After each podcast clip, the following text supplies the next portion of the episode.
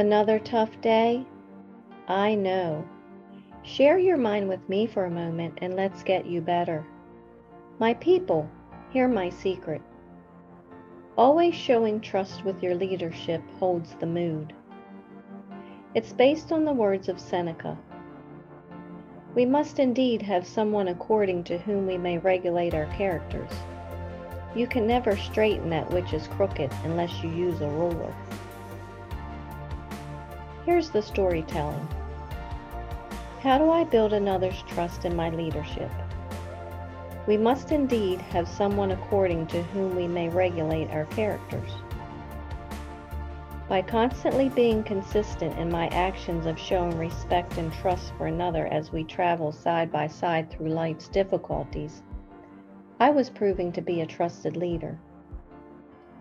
I realized by giving my all to another's cause was showing that I was trustworthy to the other. The character trait that I improved was determination in seeing things through for another on the small stuff before my real help was needed during a crisis. And now the mindset. We had been dating for only a few months when my one fell on bad times. His injury was causing him to be unable to stay caught up on his bills. He needed someone to help manage the money he'd saved up for a crisis, a true rainy day, such a day like the current one. I saw he was becoming desperate for help, and I knew I had the ability to handle the job. But I had been staying quiet on this point, letting him reach his own decision. Several times I asked myself, how would you convince him to trust you enough to turn over his cash box key to you? I had no answer, so I continued to maintain my silence. One evening he looked over at me and said, I need you to help me in paying my bills. I need you to take over my money. I know you will do right by me. I was dumbfounded. Of course I will help, I said. But why me? He responded, I shared my mind with you daily.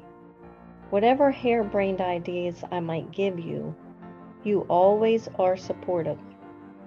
You constantly treat me with respect and give me wisdom while leading me to the right answer. You do lead me. We both know that. And whenever you've needed my help, you ask without hesitation. The trust you place in me to do right by you is unbelievable.